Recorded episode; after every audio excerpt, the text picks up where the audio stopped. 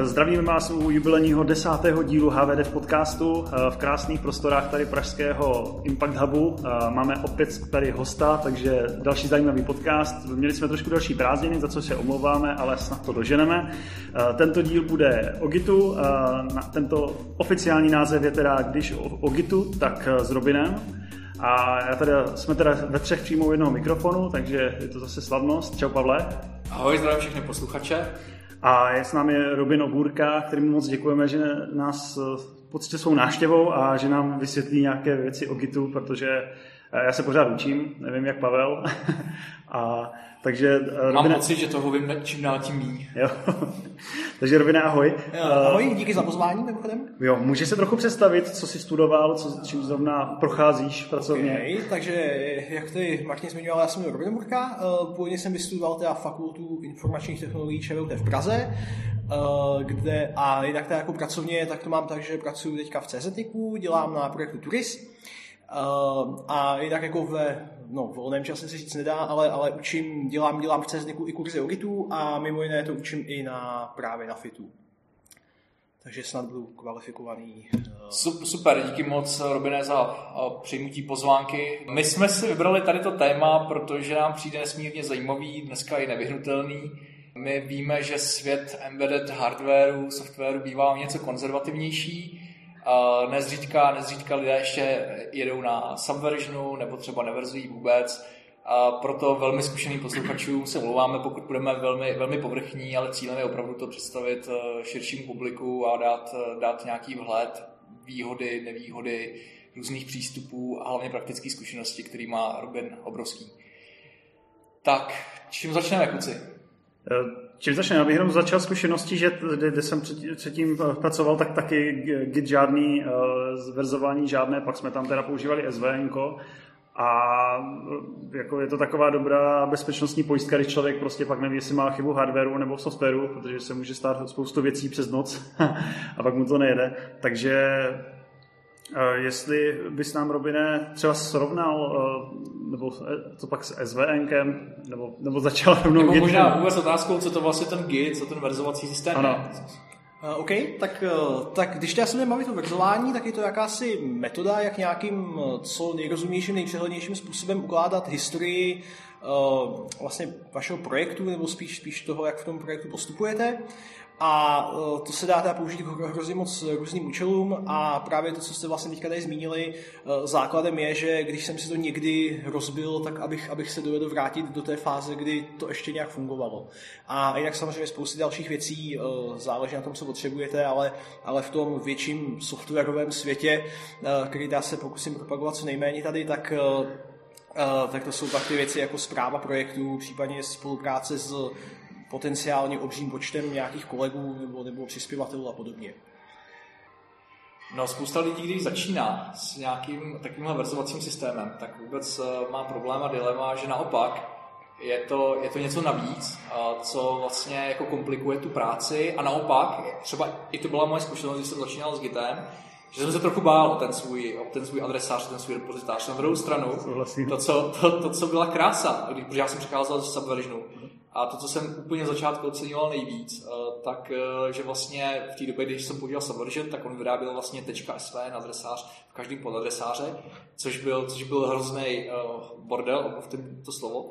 A Git vlastně, Git vlastně vyrobil jeden, jeden .git, takže to byla pro mě jako výhoda, kterou jsem vnímal a čím mě to zaujalo.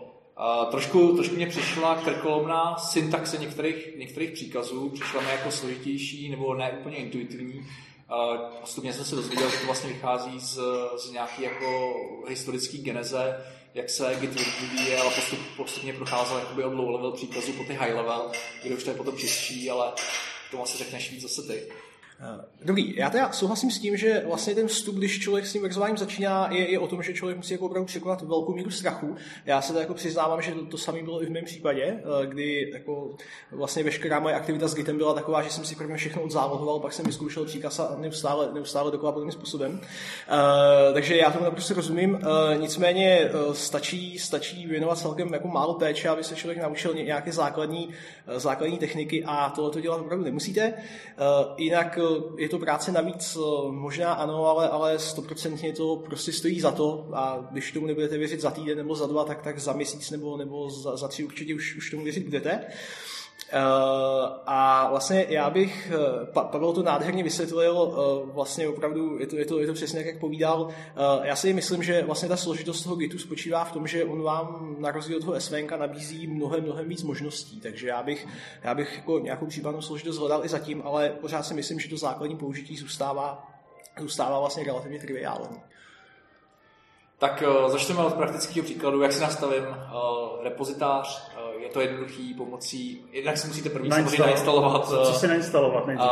Uh, ze stránky www.git.scm.org kom, kom, pardon. Uh, tak si stáhnete uh, distribuční balík pro váš operační systém, je to na všechny platformy. Uh, což v zásadě, pokud používáte Linux, tak asi nejsnažší bude použít váš balíčkovací systém vaší oblíbené distribuce. Uh, pokud jde o Macy, tak to se obávám, že vám moc nepomůžu. Nicméně v případě Windowsu můžu skutečně doporučit ten oficiální instalátor, který uh, vlastně rozumně neinvazivní metodou poskytne všechno, co potřebujete i, i vlastně jako na tom Windowsu a nemusíte, nemusíte řešit obávaný Cygwin a, a podobné nástroje. A všechno tohle jsou příkazové, no, teda utility pro příkazovou řádku, že jo? Uh, jo, se bavíme. Ano. Přesně tak. Uh, příkazový řádek, on ten Git prostě původní je ten v tom příkazovém řádku, takže uh, ty, uh, pokud chcete grafiku, okýnka a, a klikání, tak to obvykle musíte sehnat nějaký dodatečný nástroj.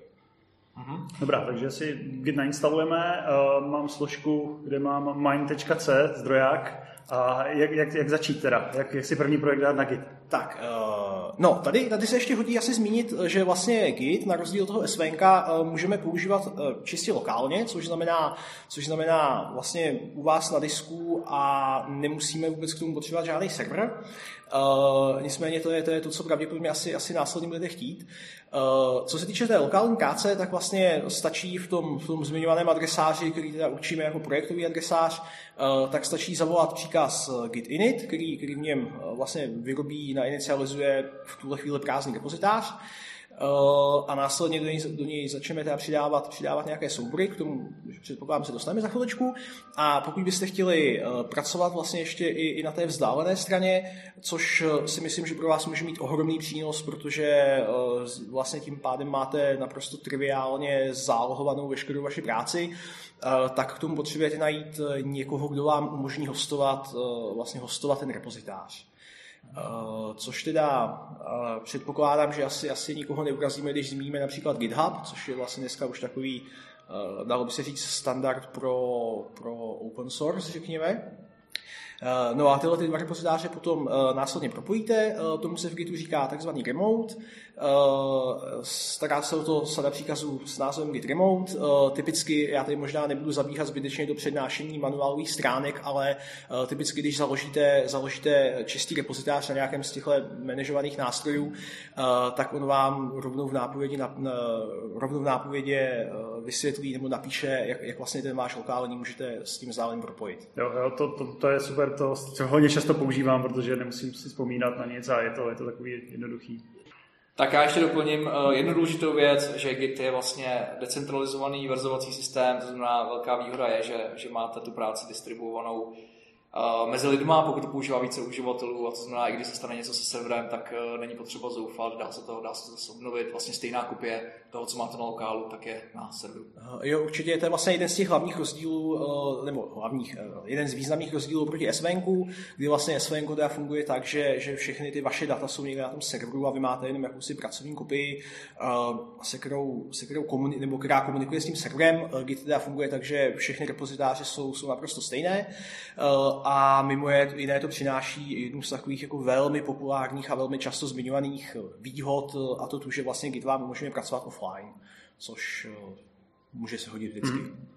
Dobře, takže udělali jsme si ten repozitář git init, udělali jsme si, nastavili jsme si remote URL třeba na ten GitHub, jo, A teďka máme repozitář na serveru, ale ještě tam pořád nemáme ten náš soubor. Jak teda postupovat uh, dál, ten jestli, main.c, řekněme. Uh, tak já, já bych tady možná, možná udělal takové drobné teoretické okýnko. Uh, tady tohle bude určitě něco velmi nového pro uživatele SVNK nebo, nebo uh, pro uživatele ničeho taky, uh, ale je to, je to vlastně důležitý, důležitý koncept pro to umět ten Git nějak, nějak uchopit. Uh, a to je konkrétně koncept jakýchsi tří základních oblastí toho Gitu. Uh, typicky jim říkáme working directory, pracovní složka, uh, stage area, staging area nebo technický index. Uh, a ta třetí je vlastně jakoby ten samotný repozitář. Uh, s tím, že vlastně samotný repozitář je to, co už, už, už máte někde uložené, to, co vidíte, to, co přesouváte mezi lokálem a serverem.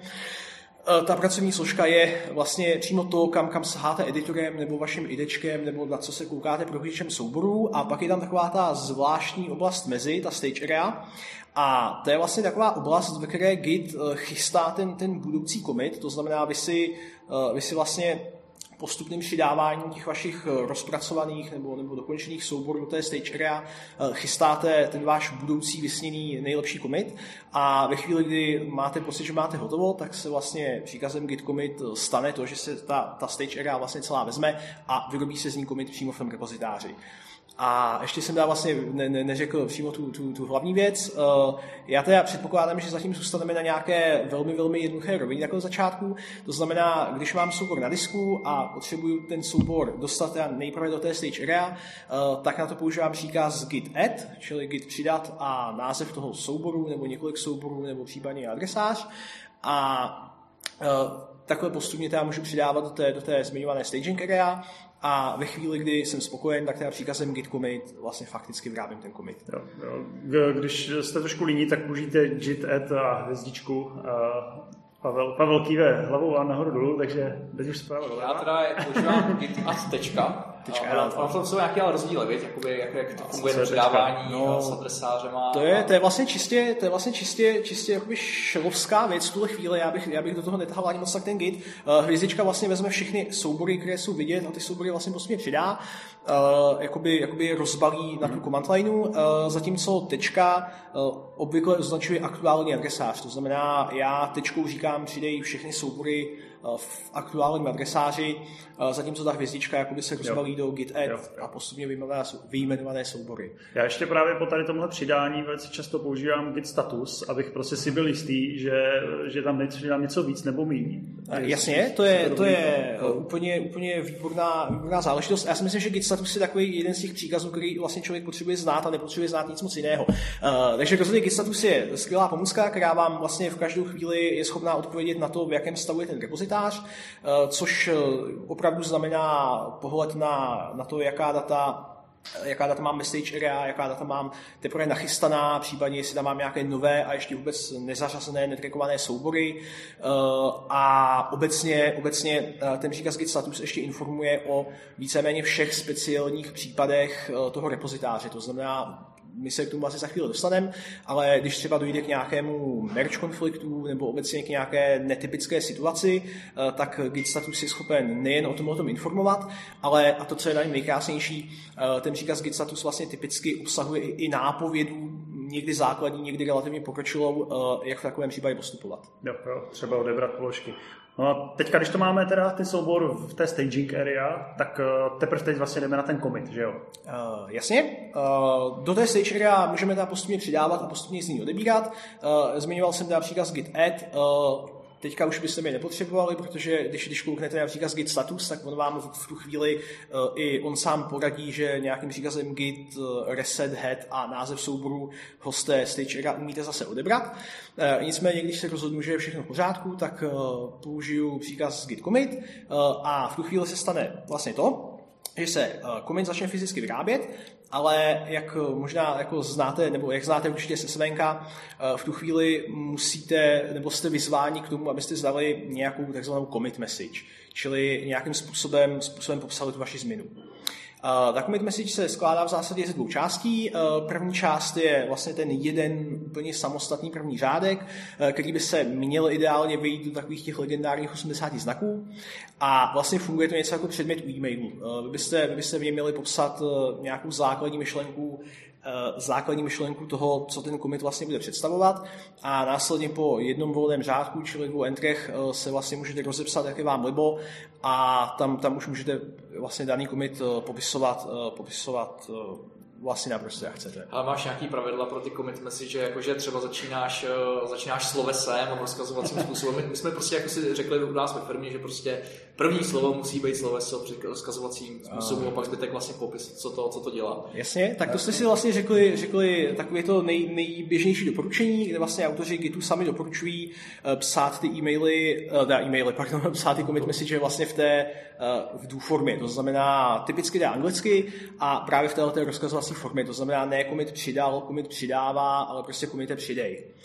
Uh, a moje takové jako nej, největší doporučení, uh, určitě, když se budeme bavit o nějakém firmním prostředí, uh, domluvte si nějaký standard a když se budeme bavit o nějakém nějakém menším použití pro soukromější účely. Eh, rozhodně eh, vždycky vlastně můžu doporučit, abyste si v tom našli nějaký svůj styl, který si budete dodržovat. Eh, jednak nepodceňujte to, až budete číst prostě 50-60 komitů po sobě, tak když, se, když je jeden, jeden komit česky, další anglicky a každý, každý ještě je navíc úplně jiné, jiné podobě, on se to hrozně špatně čte, bude se vám v tom hrozně špatně orientovat.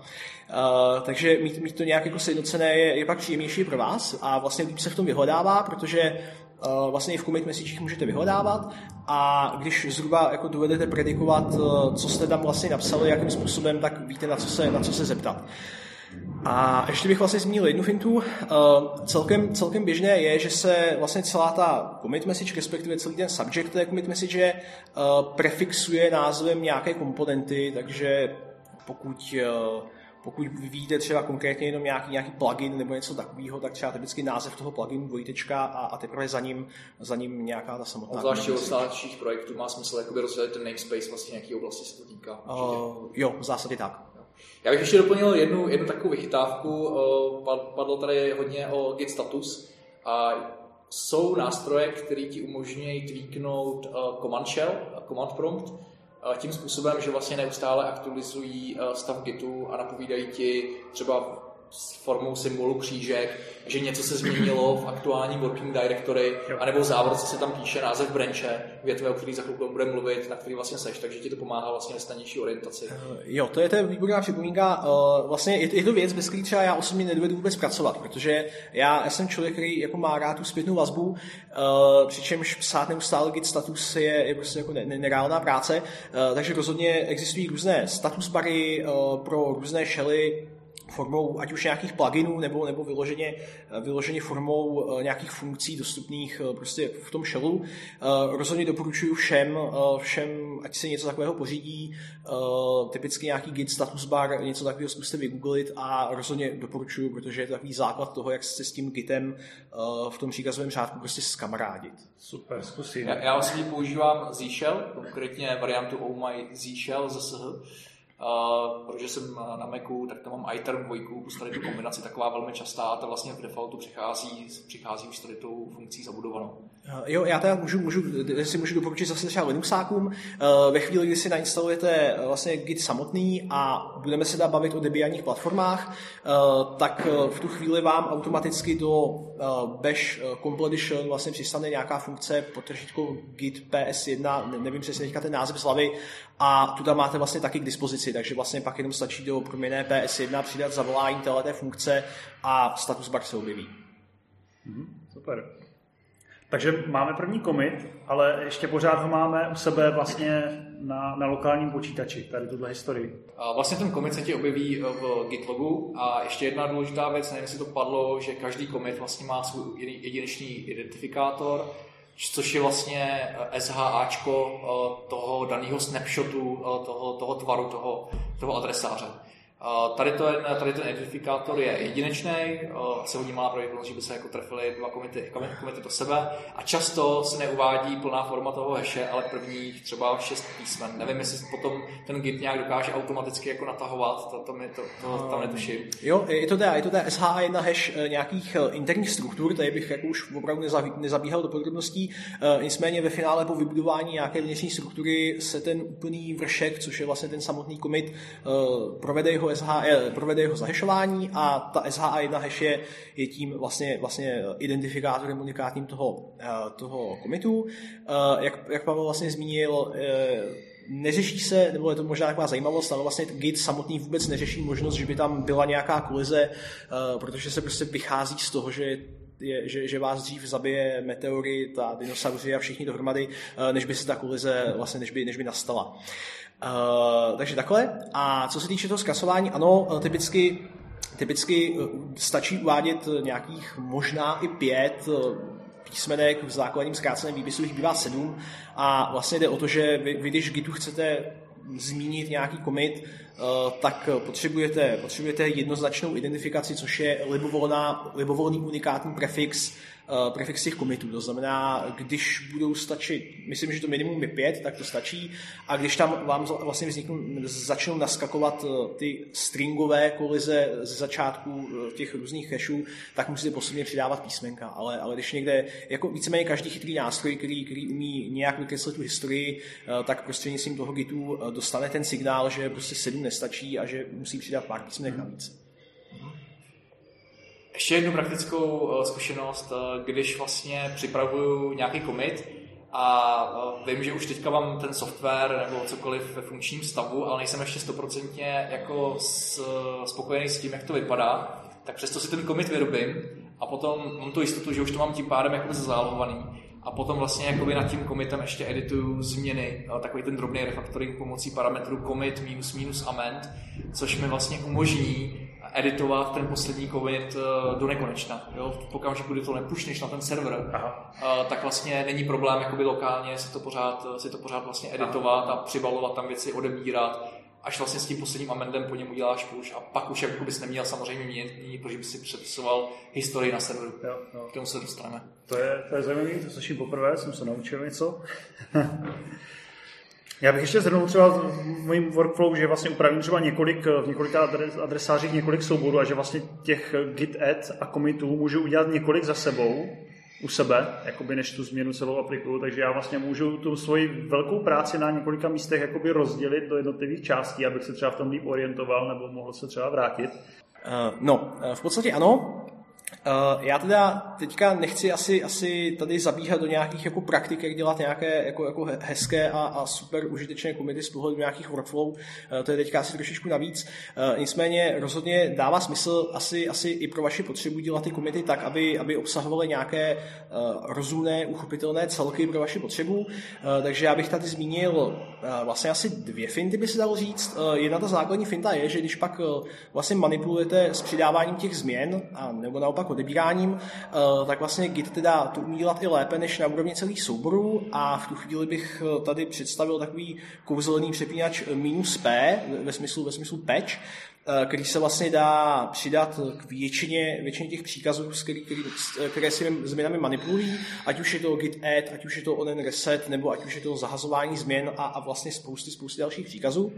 A ten vám vlastně uh, odebře takový interaktivní, interaktivní asi shell, nebo takový inter, interaktivní dotazovací systém a vlastně v rámci něho vždycky uvidíte nějaký jeden jednotlivý patch, jednotlivý kousíček změny a vy nějakým yes, eh, chci to tam, no, nechci to tam a případně dalšími variantami Eh, jste schopni ty změny řídit o něco, o něco jemněji. Uh, nicméně uznávám, že to je taková trošku už eh, náročnější, náročnější skill, ale rozhodně Git, Git ať už v manpagech nebo ať už přímo v tom nástroji vám dovede poradit. A nebo teda ta druhá varianta, jak si v tomhle tom pomoct, jsou potom typicky různé, různé grafické nástavby, případně většina nějakých integrací do, do různých ideček, uh, které vlastně už vám grafickou a uživatelsky přívětivou formou umožňují eh, postupně ty změny vybírat opravdu jakoby opticky klikáním třeba na ty jednotlivé části kódu, které tam vidíte. Praktický postřeh za mě, eh, sice vím o tady té možnosti, ale opravdu nevyužil jsem to snad nikdy, eh, jenom jsem si to vyzkoušel možná na tvé přednášce o Gitu poprvé, takže tam jsem se o tom dozvěděl, ale já vždycky, když si říkám, hele, ujelo mi to prostě, neudělal jsem, ne, nezakomentoval jsem tu nejmenší atomickou logickou změnu a stává se mi to docela často, tak pak už jako logicky v tom workflow jako nemám čas k tomu vracet, eh, prostě to komitnu jako jeden velký balíček a, a jedu dál, vím, že to prostě by se dělat nemělo. ale, ale asi si myslím, jako, že to je většinou praktika většiny, většiny vývojářů. Jaký, jaký máš na to pohled? Uh, tak já si, já, si, já si opravdu myslím, že to je vlastně, vlastně to hodně závislé na tom, proč to děláte. Pokud to děláte pro sebe, eh, pokud to děláte kvůli nějaké záloze, chcete si pomoct nebo budete mít jako větší, větší jistotu ve chvíli, kdy se můžete vrátit k nějaké práci uh, a nebát se o to, že ji rozbijete, tak je to No, neměl bych to říkat, ale je to v zásadě asi jedno. Eh, samozřejmě ta situace je pak trošku jiná, pokud pracujete v nějakém celkem velkém softwarovém týmu, eh, máte o Git opřené nějaké velmi komplexní workflow, eh, včetně třeba nasazování kritických oprav a podobně. Tam by těch pouček bych teďka musel mluvit, nebo tam, tam bych těch pouček, které bych teďka musel říct, byla velká spousta, ale to je opravdu už jako situace pro nějaký specifický softwarový tým. Mm. Dobře.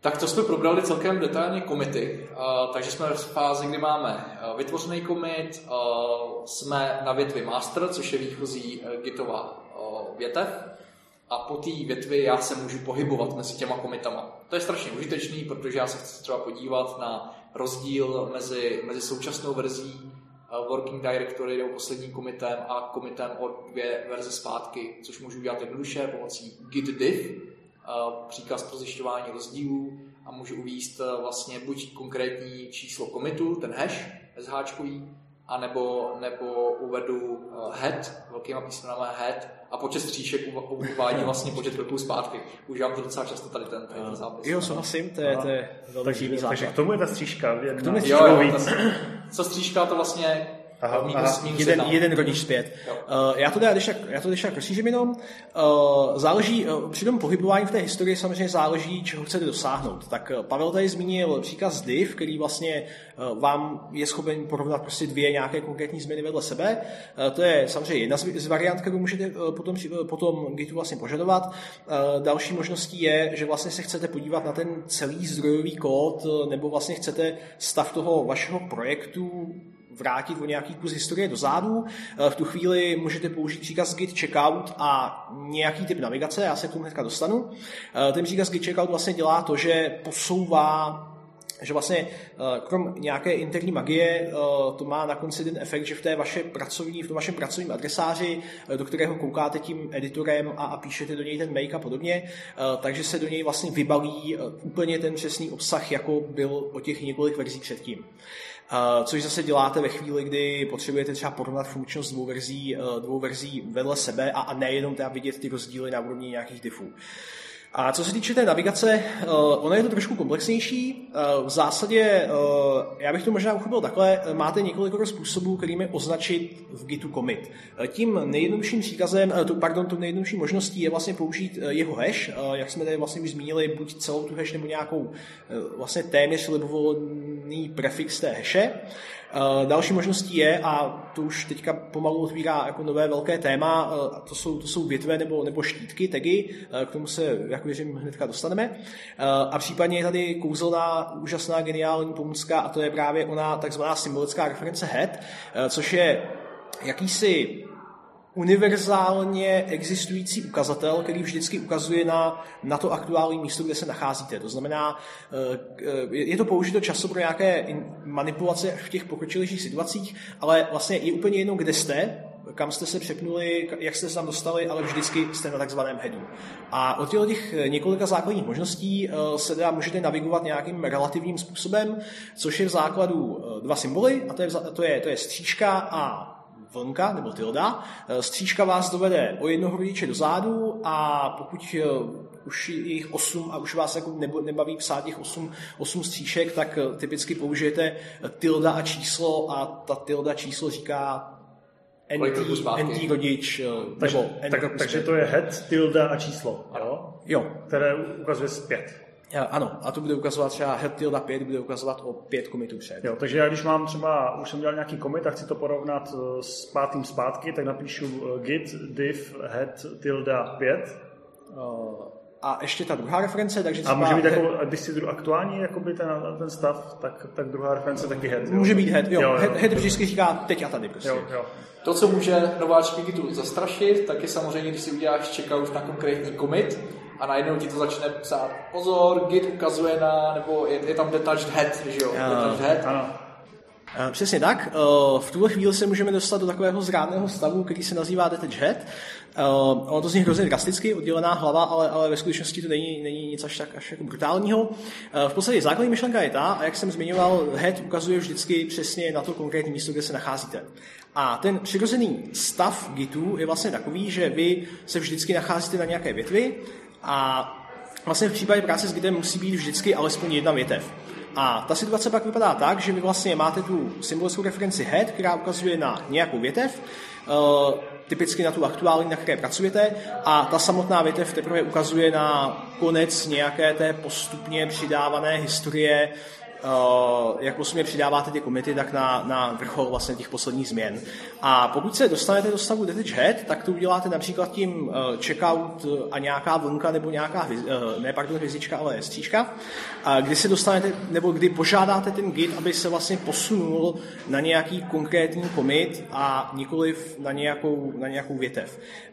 V tu chvíli vlastně neděje se nic vážného, z toho pohledu, že se koukáte na nějakou historii, respektive na nějakou konkrétní verzi vašeho projektu, eh, ale eh, nebylo by dobré, kdybyste v tuhle chvíli začali komitovat, protože tak, jak ty komity vlastně mají tendenci přibývat postupně do té nějaké konkrétní větve, na které pracujete, tak eh, ve stavu té oddělené hlavy, myšleno oddělené od té její větve, tak byste ty komity dělali, já to řeknu schválně jako laicky, teďka prostě jakoby do prázdna. Tak, tomu se už teda krásně dostáváme k větvení. Když teda jsem náhodou, nebo když jsem teďka ve stavu detached head, tak, se můžu, tak z toho můžu vyrobit větve pomocí příkazu git checkout minus b a jméno větve. Uh, tak, v zásadě uh, tohle je taková hrozně krásná finta. Uh, standardně vyrábíte větev tak, že použijete příkaz git branch, název větve, kterou chcete vyrobit, eh, případně, případně nějakou hash nebo nějaký jako cíl, odkud se ta větev má vyrobit. Když to neuvedete, tak se to bere od aktuálního headu. Eh, ale to, že jste vyrobili větev, vlastně neznamená, že s větví pracujete, protože od toho je tady právě ten příkaz git checkout, který mimo to cestování, cestování v historii dělá to, že vlastně vás posouvá mezi těmi větvemi. To znamená, já když vyrobím větev, Eh, tak to neznamená, že pracuju, já stále zůstávám na té stejné větvi. Eh, mimochodem od toho, od toho vám můžu doporučit tady eh, právě ty různé status bary, protože neustále máte na očích, na které jste větvi a nemůže se stát, že začnete třeba omylem komitovat do, do nějaké jiné větve. Uh, takže když jsem vyrobil tuhle větev a chci na ní začít pracovat, tak ještě bych musel použít příkaz git checkout uh, název té větve, uh, což, na což existuje nádherná jako zkratka, nádherná finta, kterou hrozně miluju a Pavel ji zmínil a to je varianta git checkout pomůčka B jako branch, název té větve a zase volitelně úplně stejně jako u toho příkazu git branch, odkud vlastně má začínat. Což udělá to, že větev vyrobí a rovnou vás do ní Čili vlastně v praxi to je jediné, co potřebujete. Často. Uh, teď bych možná ještě udělal malý krok zpátky a vysvětlil, co ty větve jsou, co nám vlastně umožní, eh, kdy, kdy to třeba použít, jo? jestli je to na nějaký proof of concept, nebo když třeba v týmu víc lidí pracuje, jestli ty větve se nám takhle hodí, myslím, že jo. Uh, OK, tak v zásadě uh, vy nemáte na výběr, protože větev tam být musí vždycky. To je, to je ta první věc, která se hodí. To znamená, není to nějaké laické a pokročilé použití, ale ona je tam prostě vždycky. Uh, a potom vlastně tady uh, já, já teďka možná vezmu trošku ze široka. Eh, ten vlastně, kdo, kdo z vás je zvyklý třeba na SVN, tak tam je typicky běžná praxe, že používáte jednu větev, protože eh, ty větve tam nejsou, nejsou udělány úplně optimálně. Eh, a je to vlastně o tom, že všichni přispěvatelé, uživatelé nebo kolegové vlastně, vlastně dávají ty své postupné změny prostě do SVN. Zatímco ten Git funguje velmi, nebo jeho, jeho funkce je založená na větvích a ty vlastně fungují tak, nebo samozřejmě nikdo vám nebrání používat ten Git vlastně úplně stejně jako to SVN. Eh, ale není to ta běžná praxe a vlastně jako přirozeností, uh, nebo to nejzákladnější Git workflow je takové, že používáte že vlastně každý nový kód by měl vznikat ve větvi. To znamená, jsem na nějakém stavu repozitáře, chci začít psát nějaký nový kód, takže v tu chvíli vyrábím novou větev, ten nový kód píšu do té nové větve, A ve chvíli, kdy jsem s tou větví nějak hotový, tak tu, tu větev za, um, obecně zahrnu, přičemž asi pro nás bude teďka nejjednodušší se, když tak odkazovat za chvíli na, na příkaz merge, čili čili na zmerčování větve, na sloučení větví, možná česky. Eh, a vlastně to je taková jako základní, základní mantra, čili jakýkoliv nový kód by standardně měl vznikat ve větvi. To znamená, pokud já a nějaký kolega začneme na něčem pracovat, tak vlastně z nějaké základní větve, tady se dá nabízí ta, ta úplně základní větev master, si oba dva uděláme nějakou svoji větev, eh, na každé z té větve eh, píšeme nějaký ten svůj daný kód a postupně ty své větve můžeme pak zahrnovat, takzvaně zahrnovat do, toho, do té hlavní větve nebo obecně do nějaké jiné větve. Uh, je teda, pardon, já jsem to ještě vlastně, ta základní větev je ta větev master, což je ta první, která tam víceméně vždycky existuje a asi se hodí říct, že ona má vlastně ve většině těch workflow uh, nějaký význačný, význačný význačný smysl a typicky slouží právě jako ta takzvaná integrační větev, což právě se ještě doplní, rozvíjí tady tuto myšlenku, kdy my ty větve vyrábíme, píšeme do nich kód a potom ten nově napsaný kód musíme nějakým způsobem zintegrovat vlastně se zbytkem toho, toho programu. To znamená, eh, proto jsem chtěl mluvit eh, o integrační větvi, bych to třeba často v nějakém menším použití bývá právě ta větev master. Zmínil jsi tady jedno slovo, který může být zavádějící pro spoustu uživatelů a ten workflow. Není to žádný speciální pojem Gitu, je to opravdu způsob práce daného týmu, dané firmy nebo jednotlivce. Je to nějaký soubor pravidel, jak vlastně pracuje s tím Gitem. Těch eh, workflow je několik, jsou typický, jsou typický workflow, který jsou i pojmenovaný, eh, třeba GitLab workflow eh, nebo GitFlow workflow, tuším, že se to jmenuje, kdy vlastně máte nejenom master větev, ale i develop na develop větvi vlastně probíhá hlavní vývoj a do master větev, do master větve vlastně připojujete develop větvy v okamžiku, kdy jste si jistý, že tady to vlastně je ta větev, do které se která je ta produkční.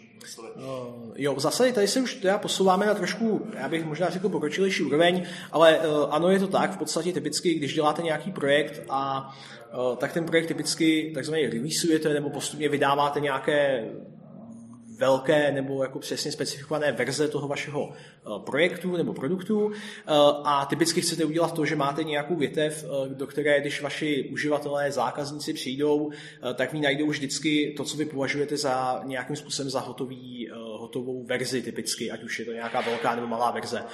Takže z toho důvodu do toho workflow obvykle přidáváme ještě jakoby jednu větev, což je teda ta nějaká jedna zásadní oficiální nebo základní oficiální, typicky ten master, ale tak jako tak při každém vývoji potřebujete ještě nějakou integrační větev. Takže typicky z toho mastera máme odvětvenou nějakou integrační větev, eh, může se jmenovat dev, test, next, je to vlastně úplně jedno.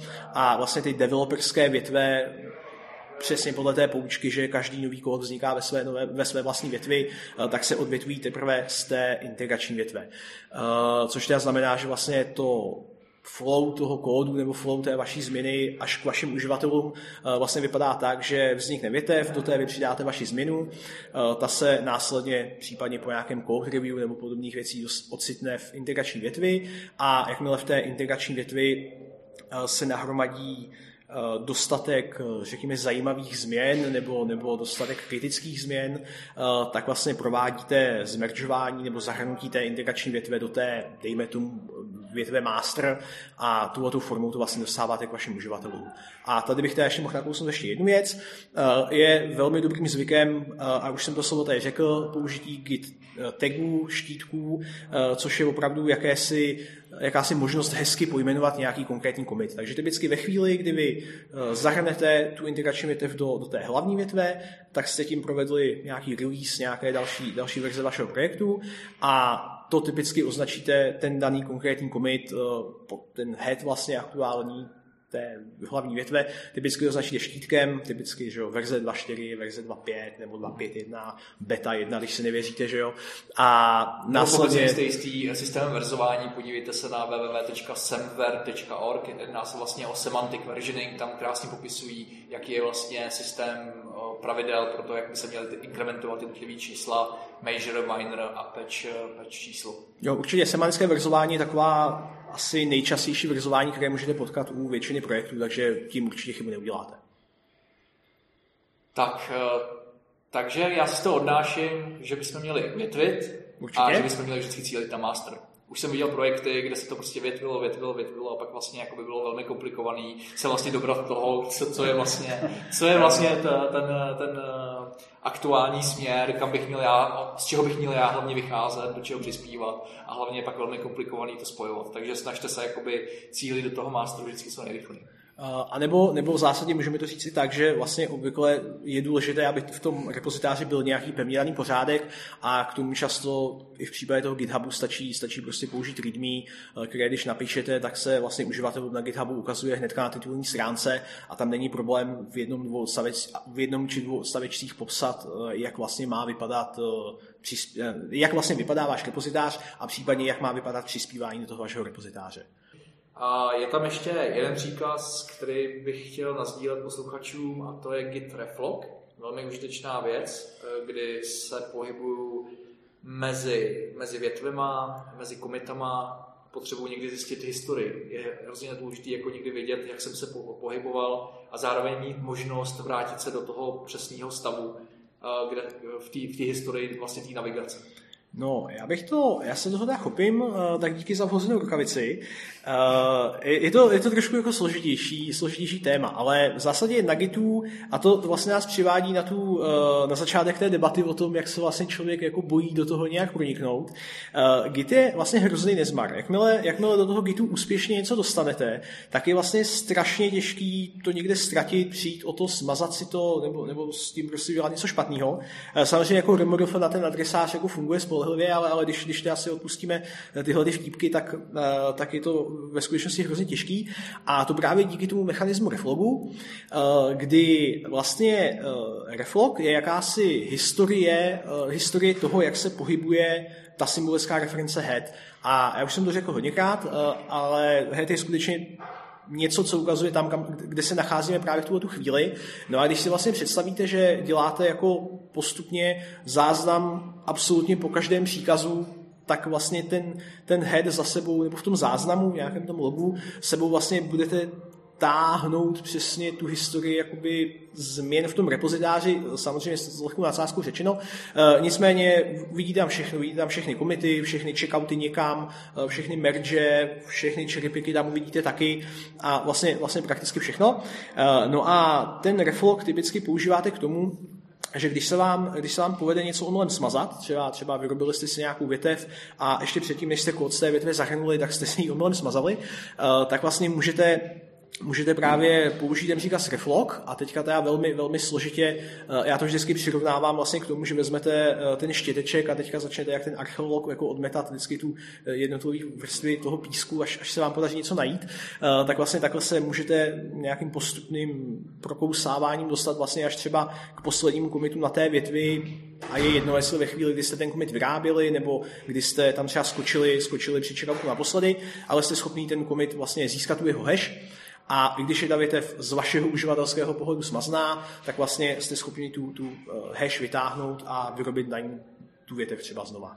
Uh, jenom asi by se tam hodilo, hodilo uh, trošičku tady teďka poodkrýt, abyste u toho nečekali zázraky, nebo abyste, abyste si nemysleli, že Git vám nikdy nic nesmaže. Uh, tak uh, je tady taková maličkost. Uh, v podstatě Git jakoby v principu skutečně nic nemaže a skutečně ta vnitřní struktura a ta vnitřní databáze vlastně jakoby bobtnají, ale nebojte se, není to, není to jakoby do nekonečna, ale Git má nějaký svůj garbage kolektor a vlastně ten garbage kolektor eh, umí, nebo ten garbage kolektor, já vždycky říkám takový se po zralé úvaze, eh, po zralé úvaze jako promaže to, co si myslí, že už může smazat. A právě to velké kouzlo spočívá v tom reflogu, protože ten reflog je ta historie, tak jak jsem ji popsal, já si teďka nejsem jistý, jestli v defaultu, eh, v defaultním nastavení je to cca měsíc nebo cca dva měsíce, ale je to v zásadě, je to v zásadě teďka asi jedno, eh, tak právě má tu historii. No a ve chvíli, kdy máte, eh, nebo takhle všechno, co je v té historii toho reflogu, teďka to schválně říkám trošku volněji, tak jsou jakési podněty pro ten garbage collector, že by tohle to ještě teďka smazat neměl. Takže v zásadě nebojte se toho, jakmile to po několika měsících vypadne tady z toho vašeho eh, reflogu, z téhle jakoby z těch záchranných referencí, eh, tak to garbage collector skutečně smaže, ale mimo jiné to znamená, že máte docela dost času na opravu víceméně nějakýchkoliv chyb, které jste mohli eh, v tom kdy udělat. Jo, tak to je hodně užitečná vlastnost. No ty jsi si nakousl. Tak, uh, já myslím, že jsme už ale celkem hezky probrali uh, vytváření komitů, vůbec vytváření repozitáře, komity, pro, pohybování se po komitech, větvení, uh, tagování a myslím, že bychom se mohli teďka dostat na to, na co se těší asi tady nejvíc Martin. Do práce, toho, do toho já jsem to chtěl maximálně zjednodušit. Se vzdálým repozitářem. Uh, nebo tam máš Robine ještě něco, co bys chtěl? No, vlastně my jsme se zatím, já teda samozřejmě vám to teďka nechci bourat, ale uh, když jsme si ty větvičky založili a když do těch větviček teďka umíme komitovat, uh, tak zatím nám ten kód zatím zůstal tak jako se v těch větvích, což není úplně optimální situace.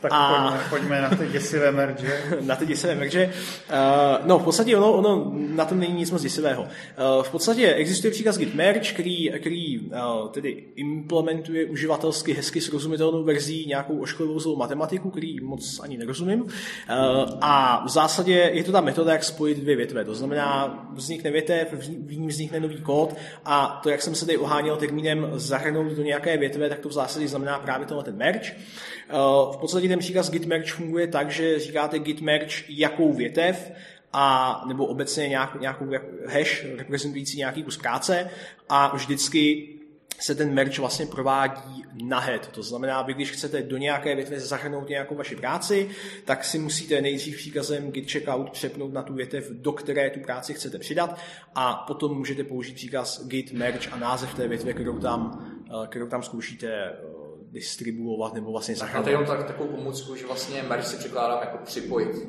To znamená, to dává ten směr. Jo, super. Eh, já vždycky říkám, že tahá ke mně a vždycky jo. si to tak jako ukazuju, ale Vlastně teďka nevím úplně, eh, jak moc to rozvádět, nicméně on je ten merch vlastně velmi hodný a neškodný příkaz. Eh, tím je myšleno, že vlastně většinu času funguje naprosto spolehlivě a ani si nevšimnete, že se vlastně téměř něco stalo. Eh, nicméně upozorním tady na jednu takovou, jednu takovou zákeřnou věc a to je vlastně konflikt, respektive obecně konflikt, ale v tomhle případě merge konflikt. A ten vlastně nastává ve chvíli, kdy jste nějaký, nějakou jednu změnu mohli vyrobit, nebo, nebo uh, teďka, teďka nevím, jak se to chytit. Uh, je takhle, já dám, já dám, já dám možná příklad. Uh, prostě představte si, že v jedné větvi máte nějaký for uh, pro i od nuly do menší pěti a v druhé větvi to třeba váš kolega omylem, protože jste pracoval na stejné věci, eh, napsal jako for od nuly do menší rovno čtyřem. Což je pro vás vlastně naprosto to samý, nicméně ten Git neumí programovat eh, a pro něj se to podstatně liší, protože vlastně on tam vidí jeden stejný řádek, který eh, je vlastně po každý napsaný úplně jinak. Takže v tu chvíli on spanikaří, neví, co s tím dělat a proto vlastně uživateli eh, nějakou, myslím, že rozumně srozumitelnou metodou ohlásí takzvaný merge konflikt a poprosí ho, ať se teda vlastně ta autorita, což je ten uživatel, rozhodne, eh, co je správným výsledkem té práce. A teďka mám dvě možnosti. Uh, buď, uh, buď nemám často řešit a pak můžu uh, zrušit připojování uh, daný větve. Jasně, což je... Merge minus minus abort. Přesně tak. A nebo se pustím do úprav a to je právě často obávaná, obávaná činnost, ale zase to není zase tak složitý. Je potřeba na to mít buď správný půly, anebo rozumět syntaxi, kterou tak, vlastně přesně tak. Eh, v podstatě není se vůbec čeho bát. Zase polovinu práce za vás odvedl příkaz git status, který, který má jako svoji nápovědu. Eh, a v zásadě jde o to, že eh, když dojde k tomu konfliktu, tak git jakoby fyzicky upraví vlastně ten soubor a upraví ho tak, že do něj dá takovou sadu nebo takovou řadu zobáčků oddělený, oddělený rovnítkama. Teď by se hodilo mít tabule teda. Ale v podstatě vy, když si najdete tuhle tu soustavu těch rovnítek a kolem nich vlastně těch zobáčků každý měsíc na jednu stranu, eh, tak vlastně mezi, mezi vždycky rovnítkama a jednou sadou zobáčků vidíte tu variantu, která přišla z jedné strany a mezi rovnítkama a tu druhou sadou zobáčků vidíte tu změnu také přišla z druhé strany. A i když tohle vypadá vlastně děsivě, tak jediný, co po vás Git eh, vlastně chce, je, abyste to, co je mezi těma zobáčkama, uvedli do správného stavu. A je mu vlastně úplně jedno, co to znamená. Uh, je mu úplně jedno, jestli zvolíte variantu A, variantu B, jestli zvolíte obě dvě varianty, nebo jestli zvolíte, že vlastně smažete obojí dvojí. Uh, a nezapomeňte smazat ty zobáčky. A nezapomeňte smazat zobáčky. Uh, opravdu to znamená jako nechat tu část tak, jak to je správně. To znamená, vy vlastně musíte vymazat všechny zobáčky a nechat ten dokument v tom stavu, který vy považujete za správný. Což prostě opravdu může znamenat cokoliv. Takže jeden třeba typická, typická chvíle, kdy vznikají merge konflikty, když to může, může znít zvláštně, je, když uh, třeba máte makefile nebo obecně nějaký, nebo v C souboru nějaký enum nebo něco podobného a vlastně v obou dvou větvích provedete append na konec nějakého seznamu. V tu chvíli vlastně, i když je to s obou, obou dvou stran jenom vlastně append, tak eh, Git si vlastně najde ten schodný poslední řádek a on vlastně vidí, že v jedné verzi tam přibyla nějaká položka a v druhé verzi tam přibyla jiná položka. A i když to vlastně vypadá asi trošku zvláštně, tak prostě ano, tenhle ten append je, je nejtriviální, nejtriviálnější merge konflikt, který můžete potkat a vlastně můžu tady vyzkoušet Pavla, co je podle, podle tebe to správné řešení v tuhle chvíli? Co čekáš, řeknu. No, dobře, to byl asi moc silný chyták. V zásadě nechat tam obě dvě varianty, no. protože když jako appendujete, jo, když prostě přidáte v jedné větvi jeden soubor, v druhé větvi druhý soubor, uh, tak správným řešením je, že chcete, aby ve vašem projektu byly oba soubory. Omlouvám se, to bylo zákeřný. Já bych měl dotaz teda, když, když se udělá teda ten merch a nedopadne to dobře, tak Pavel tady řekl, že se pak dá git merch abort. To znamená, že je to v takovém rozbitém stavu, vlastně... že takový na půl cesty jako, a jestli se chci vrátit teda zpátky před eh, to, aby se mi tam, abych vlastně zmizely ty šipečky z těch mých souborů, že jsou konflikty, tak když dám ten abort, tak se to vrátí zpátky. Vlastně dostanu se... Ano, ano, se do stavu předtím, než se začal dělat merch. Dobře, dobře. Jo, jo, jakoby jo. Z, zametu, zametu jakoby pod koberec to, že jsem ten merch vůbec zkoušel hmm. dělat. Tak, teďka ještě v okamžiku, kdy jsem teda spravil, uh, mám tam appendovaný uh, poslední záznamy, uh, uložím soubor, tak potom následuje operace Uh, jo, a teďka už přijímá zase roli ten, ten, ten příkaz git status, eh, kde to všechno najdete. Takže typicky, eh, když uvedu ten, ten soubor, většinou může, může nastat konflikt i v několika souborech najednou, to znamená, uvedu soubor do požadovaného stavu a příkazem git add název souboru vlastně označím pro git, že už jsem se s tím souborem vlastně nějakou, nějakou, nějakým způsobem vypořádal a ve chvíli, kdy se mi povede vlastně se takhle vypořádat se všemi konfliktujícími soubory nebo soubory s konflikty, eh, tak vlastně stačí napsat příkaz git commit, eh, který vlastně jenom způsobí dokončení celé té operace vyrobíte znova, objeví se vám commit message. Takže, takže to mergenutí eh, s tím konfliktem se dokončí tím, že udělám další konflikt. Konflikt je další commit. Ono to vlastně není takhle. Je to velmi dobrá poznámka, ale není to tak pravda. Ono eh, tím, že vlastně eh, Git funguje interně, dobře, už jsme u toho, já jsem do toho nechtěl zabíhat, ale Git vlastně interně funguje na principu jakýchsi snapshotů. Eh, já to nechci teďka komplikovat, abych lidem nemotal hlavu, ale, ale interně Git používá nějaké snapshoty a vlastně ve chvíli, kdy já provádím ten merge, tak vlastně mám dva jakési dva finální stavy, to je, to je vlastně vrchol té, dejme tomu té, té ježiš, i integrační větve, omlouvám se, té integrační větve a finální stav té vlastně vývojové větve a to jsou pro mě vlastně jakési dva snapshoty, které já potřebuji vedle sebe porovnat.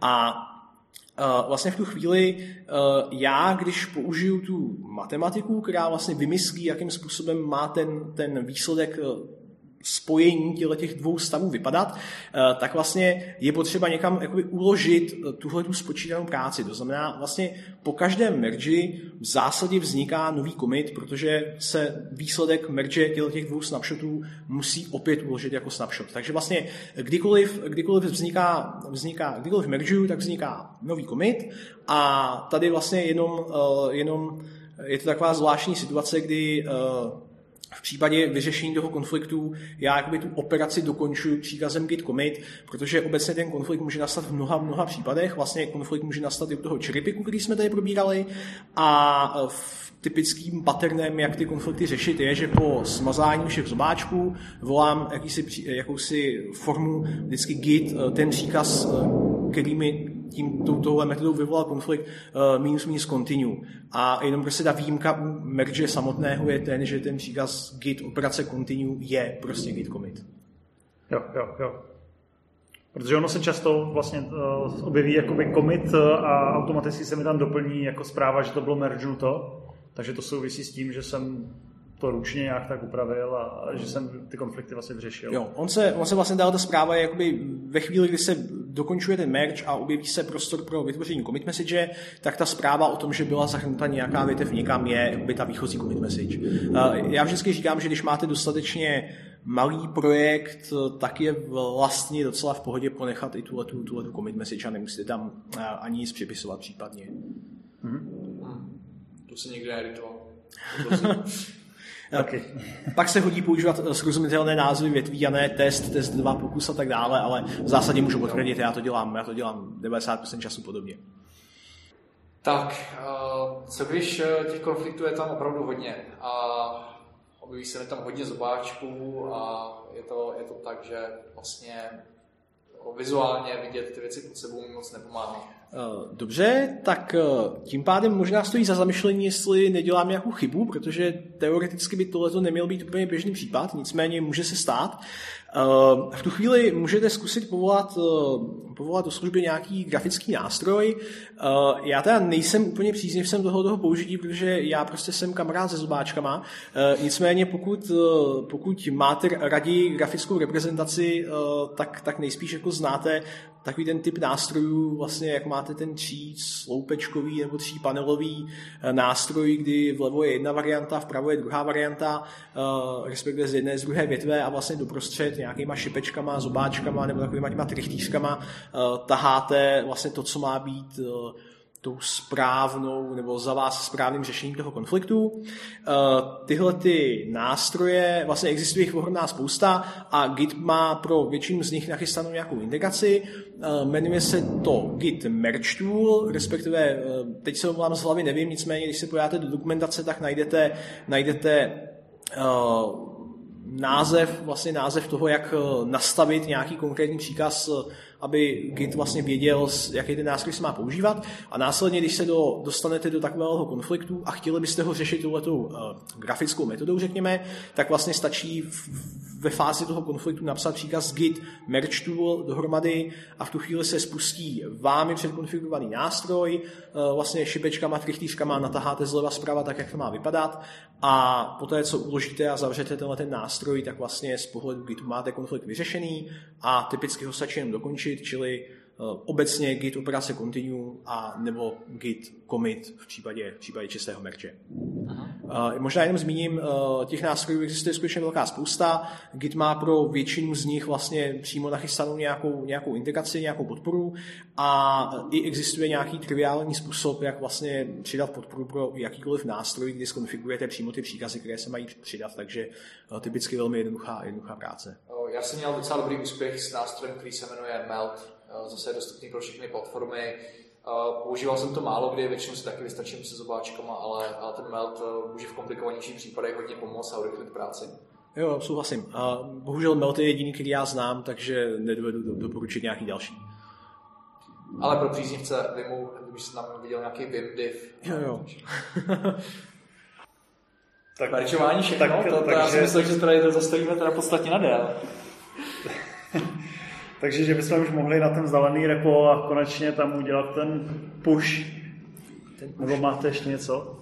No, možná ještě, uh, co jsme zapomněli říct, než se pustíme do zelených repozitářů, tak uh, u příkazu div uh, bych chtěl zmínit, že můžete dělat diffy nejenom mezi komitama, ale i mezi větvema. Uh, to může být taky hodně užitečný, ta syntaxe je potom give uh, větev, tečka, tečka, jiná větev, tak uděláš vlastně rozdíl.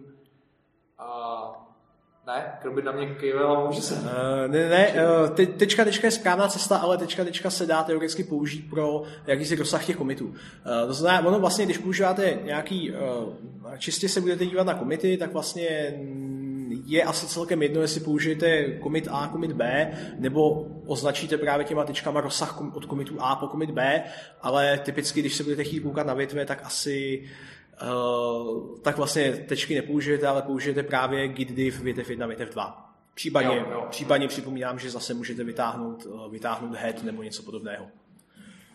Už zapomínám. A druhá věc, kterou jsem k diffu ještě chtěl uvíct, tak existuje kouzelný parametr minus minus cached. To je v okamžiku, kdy si skládáte právě ten svůj commit do staging area a nejste si jistý, co je vlastně rozdíl oproti, uh, oproti head verzi. Jo, to jsme, to jsme možná, možná trošičku zanebali na začátku, uh, já to ještě zvolím doplním. Uh, vlastně, když jsme se úplně na začátku bavili o tom příkazu git status, který vám vlastně poví uh, jistý pohled na to, v jakém stavu máte ty tři oblasti, čili working directory, stage area a ten repozitář, uh, tak vlastně krom toho, že se vám hodí znát informaci nějaké soubory někde, tak ještě vlastně je asi žádoucí vidět nebo mít možnost prohlédnout si ty konkrétní změny. K tomu slouží vlastně dva příklady, no, jeden příklad se ve dvou variantách a to je vlastně samotný příklad git div, který ukáže všechny změny v trackovaných souborech, to znamená, já když Eh, do, eh, když editorem přidám nějaké změny, nějakou funkci, nějaké řádky a napíšu git div, tak v tu chvíli vlastně vidím jenom to, co jsem přidal a poté, co nějakým způsobem, uh, nějakým způsobem provedu přidání, ať už to git add nebo grafickým toolem nebo, nebo git add pomůžka p a tak dále, tak se ty, data, ty, ty změny ocitnou ve stage area a v tu chvíli zase, jak Pavel správně řekl, git, git div minus minus cached ukazuje ty změny, které se nachází ve stage area. To znamená, vlastně gitdiff a gitdiff cache jsou dva příkazy, kterými já můžu sledovat postupně cestu těch změn až do repozitáře. A omlouvám se, ještě, ještě jeden pří, eh, parametr eh, uvedu k diffu a to je minus 2 TV. Někdy se stává, že eh, kolegové prostě komitují s různým nastavením tabulátorů nebo nových řádků. Sice by se to nemělo stávat, je to, je to nečistá práce, ale pokud potřebujete potom udělat rozdíl na, mezi dvěma souborama, které jsou prostě editovaný různýma způsoby na různých platformách, tak použijte parametr minus TV, což znamená, že vlastně se ignorují uh, white spacey. Takže potom vidíte rozdíl jakoby jenom ve faktických, uh, faktickém obsahu, nikoli v bílých znacích. Tak jdeme na vzdálenou práci. Jdeme na to. Takže jdeme na to. No, tak co vás tak zajímá, pánové? Tak ten první push, no. Ten první push, tak jo, tak možná taková rychlá rekapitulace. Bavili jsme se tedy o tom, že vlastně, vlastně Git pracuje tak, že vlastně všechny repozitáře jsou plnohodnotné repozitáře a místo toho, aby jsme tady zaváděli nějakou, nějaké, nějakou složitou magii na to, jak jak distribuovat změny někam, tak vlastně jsme přidali jenom nějakou sadu příkazů, eh, které umí mezi repozitářem měnit data. A to jsou v zásadě dva, nebo respektive tři příkazy, eh, a to jsou příkazy push a na druhé straně fetch. A častěji ještě asi budete používat příkaz git pull, který vlastně znamená, eh, znamená ten samotný fetch a jakmile proběhne fetch, tak se bude dít merge vzdálené a odpovídající lokální větve. A teďka teda, tady musíme trošičku zadefinovat, co, co se myslí tou, eh, tou odpovídající větví. Eh, Git eh, k tomu tomu používá používá název upstream a v zásadě funguje tak, že když já propojím ty dva repozitáře, čili ten lokální a ten vzdálený, tak si v nějaké fázi, typicky ve chvíli, kdy publikuju tu svůj větev, označím v nějaké dané fázi, že tu větev publikuju do upstream větve, která se v tu chvíli založí, Git se někde zapamatuje, že tyhle ty dvě větve se mají jakoby sledovat navzájem. A potom vlastně už funguje všechno relativně dost automaticky, to znamená, já když pušuju, tak teda automaticky se ty změny odlévají z mé lokální větve do té nachystané vzdálené větve. A na druhé straně, když třeba nějaký kolega přispěje do té indikační větve, tak eh, jsem zase schopen zase schopen tím příkazem git pull, což tedy znamená git fetch, vyzvednutí všech nových změn a následně git merge lokální a vzdálené, odpovídající vzdálené větve, tak ta odpovídající vzdálená větev se bere právě podle toho upstreamu. Takže můžu vnímat uh, git pull jako sy, uh, synonym nebo alias pro git fetch a git merge potom? Jedno, uh, jo, je to opravdu takový syntaktik šagr, řekněme, uh, našimi, našimi slovy.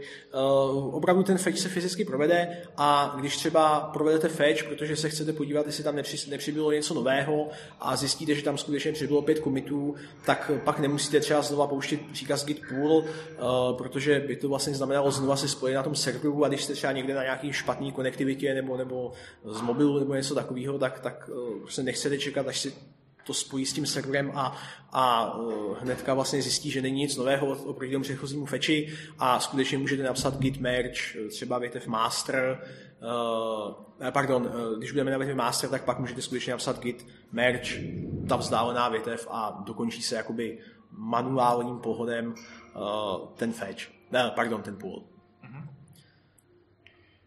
A ještě stojí za zmínku, co vlastně s těma větvema, který jsem už pomeržoval, tak oni mi tam pořád zůstávají. Samozřejmě eh, je dobrý je po sobě uklidit, smazat. On to Git vlastně už napovídá, že v okamžiku, kdy už je větev meržnutá, tak já ji můžu beztrestně smazat pomocí git branch minus, minus d, tady spojíme o té lokální práci. V případě serveru já nevím, jak to děláš ty, ale já většinou potom to dělám prostě třeba přes rozhraní GitLabu, Jo, kdy vlastně... taková lazy metoda. Uh, jo, jo. No, já bych v zásadě tady zkusil, uh, aniž bych si teda, aniž bych teda zaběhl do nějakých jako hlubokých detailů, když tak mě zkuste včas zarazit, ale já bych tady zkusil vlastně udělat trošičku pořádek v těch větvích, protože vlastně použitím toho serveru uh, se nám ta situace trošku kom, kom, kom, pardon, komplikuje. Uh, a vlastně jde o to, že my teda máme nějaký svůj lokální repozitář, ten lokální repozitář má nějaké větve, to jsme si vysvětlili, nějaké git branch, jaký vyrobit, Pavel, myslím, zmínil, že git branch pomlčka D, název té větve je možnost jak tu větev smazat. A teďka vlastně, co se děje ve chvíli, kdy k tomu uh, přibude ještě ten server? Tak uh, vlastně tím, že ty lokální a vzdálené repozitáře jsou naprosto stejné, tak vlastně ten rozdíl je jakoby nulový. Nicméně ten rozdíl by byl nulový ve chvíli, kdy vy máte možnost, uh, já nevím, použít SSH, dostat se na ten server, tam udělat CD do složky s tím repozitářem a následně provést vlastně ten zmíněný příkaz git branch delete nebo pomůčka D a název té větve. Nicméně Nicméně zkuste teda přemluvit administrátory GitHubu, aby vám vlastně dali SSH přístup na ten server. Eh, to bude asi trošičku jako, jako oříšek. A vlastně proto, eh, proto se musíme spolehnout na ten celkem úzký komunikační kanál, eh, konkrétně na ten kanál, kterým vlastně Git zařizuje komunikaci mezi tím lokálním a vzdáleným repozitářem. Tudíž vytváření té nové větve na serveru vlastně znamená tu větev poprvé pušnout, to znamená, když já vlastně pušuju tu svoji lokální větev, tak, tak jakoby když, když na tom serveru přistane informace o té větvi, tak vlastně ji automaticky zakládá a adekvátně tímhle tím způsobem vlastně musím zajistit uh, smazání té větve, uh, to znamená, uh, a teďka to bude znít asi velmi zvláštně, ale opravdu jediná metoda, jak něco smazat na serveru, je vlastně tam pušnout nějakou informaci. Což eh, vlastně už nějakou delší dobu funguje velmi user-friendly, příkaz, uh, user-friendly uh, vlastně dá se, opravdu se dá říct příkazem, kdy já píšu git push název toho remotu pomlčka d jako informace o mazání a název té větve, které chci smazat. Jsme taková vlastně možná zajímavost, hezky po startu kdysi bývalo git push název remotu dvojtečka název větve a tím, že vlastně to, co se, to, co se pušuje, se dá opravdu vyjádřit formou zdroj dvojtečka cíl, eh, tak vlastně tím, že zdroj je jakoby nic, dvojtečka cíl, tak tím vzniká takový krásná metafyzikální úvaha, když dostanu nic na server a to nic se stane tou větví, tak ta větev zmizí. Uh, takže vlastně takhle jakoby po staru, nicméně po novu, po novu opravdu pomlčka D funguje taky. Aha, tak to díky za to. Uh, tak a ještě, ještě bych, uh, abych jsme to trošku zkomplikovali, tak uh, když vlastně já si udělám fetch a prohlídnu si potom seznam dostupných větví, pomocí git branch minus týkající si A nebo L, pořád si to pletu. Uh, A jako O. Uh, jo, jo. Tak vlastně tam vidím potom ty větve, které jsou vzdálené s prefixem podle toho, jak se jmenuje můj upstream, to znamená v defaultu je to typicky origin, origin lomeno jméno, jméno větve. Tím vím, že tu větev nemám vlastně dostupnou lokálně. Uh, tak to je, no Nebo, v zásadě to je takový, já, já teďka bych to dal ještě trošku takový jakoby třetí v úvozovkách typ té větve. Takže máme ty lokální větve, to jsme si vyjasnili, máme ty vzdálené větve, které teda vlastně jsou naprosto to samé jako ty lokální, ale chybí nám tam to SSH, takže s nimi manipulujeme tím příkazem push. Eh, a teda následně případě fetch. No a ty větve uh, remote, lomeno název eh, té větve na remotu, typicky origin lomeno master například, tak to jsou vlastně, já, já tomu vždycky říkám lokální povědomí o vzdálené větvi. Tím, že vlastně ten ten Git se synchronizuje s tím vzdáleným repozitářem jakoby dávkově, nebo jenom ve chvíli, kdy probíhají tyhle ty příkazy, tak aby vlastně Git měl nějaké své povědomí o tom, jak vlastně ty data na tom sektoru vypadají, eh, což se třeba používá potom eh, pro vlastně dokončení té operace pool, eh, tak on si prostě udělá takhle si někam bokem odleje, jak, jakýsi, já, já se trošku bojím použít do slovo snapshot, ale dejme tomu, že si udělá jakoby takový menší snapshot do toho prefixu origin těch větví na serveru. To znamená, když vlastně já vím, co byla ta moje odpovídající vzdálená větev, ta upstream větev, tak já vlastně můžu uh, vlastně ručně, nebo, nebo i, já prostě během toho fetchnutí, krom toho, že dostanu na svůj počítač, na svůj lokální disk uh, všechny ty, všechna ta samotná data, tak já tam mimo jiné dostanu teda i tyhle ty informace o těch větvích a vlastně to, co dělá potom ten, ten merge, nebo ten merge, když budu chtít provést ručně, tak není nic jiného než git merge a třeba origin lomeno master ve chvíli, kdybych dokončoval jakoby půl té vzdálené větve. To znamená, je to takový jakýsi třetí typ větve, je to vlastně moje lokální větev, ale ta moje lokální větev neumí fungovat jako plnohodnotná lokální větev a je to teda taková lokální větev, která mi snapshotuje nebo, nebo uchovává, uchovává přehled o tom, jak ta moje lokální větev vypadá na tom serveru. Což je trošku komplikovanější už. No, nejsem si úplně jistý, jestli jsem to pochopil, jakoby, ten, ten rozdíl jakoby, mezi tou taky, lokální a tou snapshotovou verzí, ale, ale v zásadě je to, je to věc, která jako uživatel potřebuje vlastně vidět jenom to, že, že ta větev eh, je jenom informace o tom, jak to vypadá na serveru. To znamená, když mě zajímá, když mi Git nahlásí, že moje větev je o třeba 10 komitů pozadu oproti serveru, tak já se vlastně pod tou origin lomeno, dejme tomu master, uh, názvem větve jsem schopen dobrat toho, jako jaká ta data ještě ta větev drží navíc na serveru. Jo, jo. Uh, Zapomněl jsem uvést ještě takovou jednu základní věc, že Git si bude stěžovat samozřejmě, že nebude pušnout větev, pokud nemáte první uh, synchronizovanou poslední, poslední commit se serverem. To je vlastně takové opatření, abyste si nepřepsali historii na serveru z principu věci. Nevím, jestli to říkám dobře, ale ale první prostě pokud někdo, můj kolega udělal změnu do repozitáře, dřív než jsem komitoval a pušoval já, tak vlastně já si první musím stáhnout a zasynchronizovat změny, potom mám, musím vyřešit konflikty, udělat ten merge commit a pak můžu teprve pušnout, pušnout zpátky.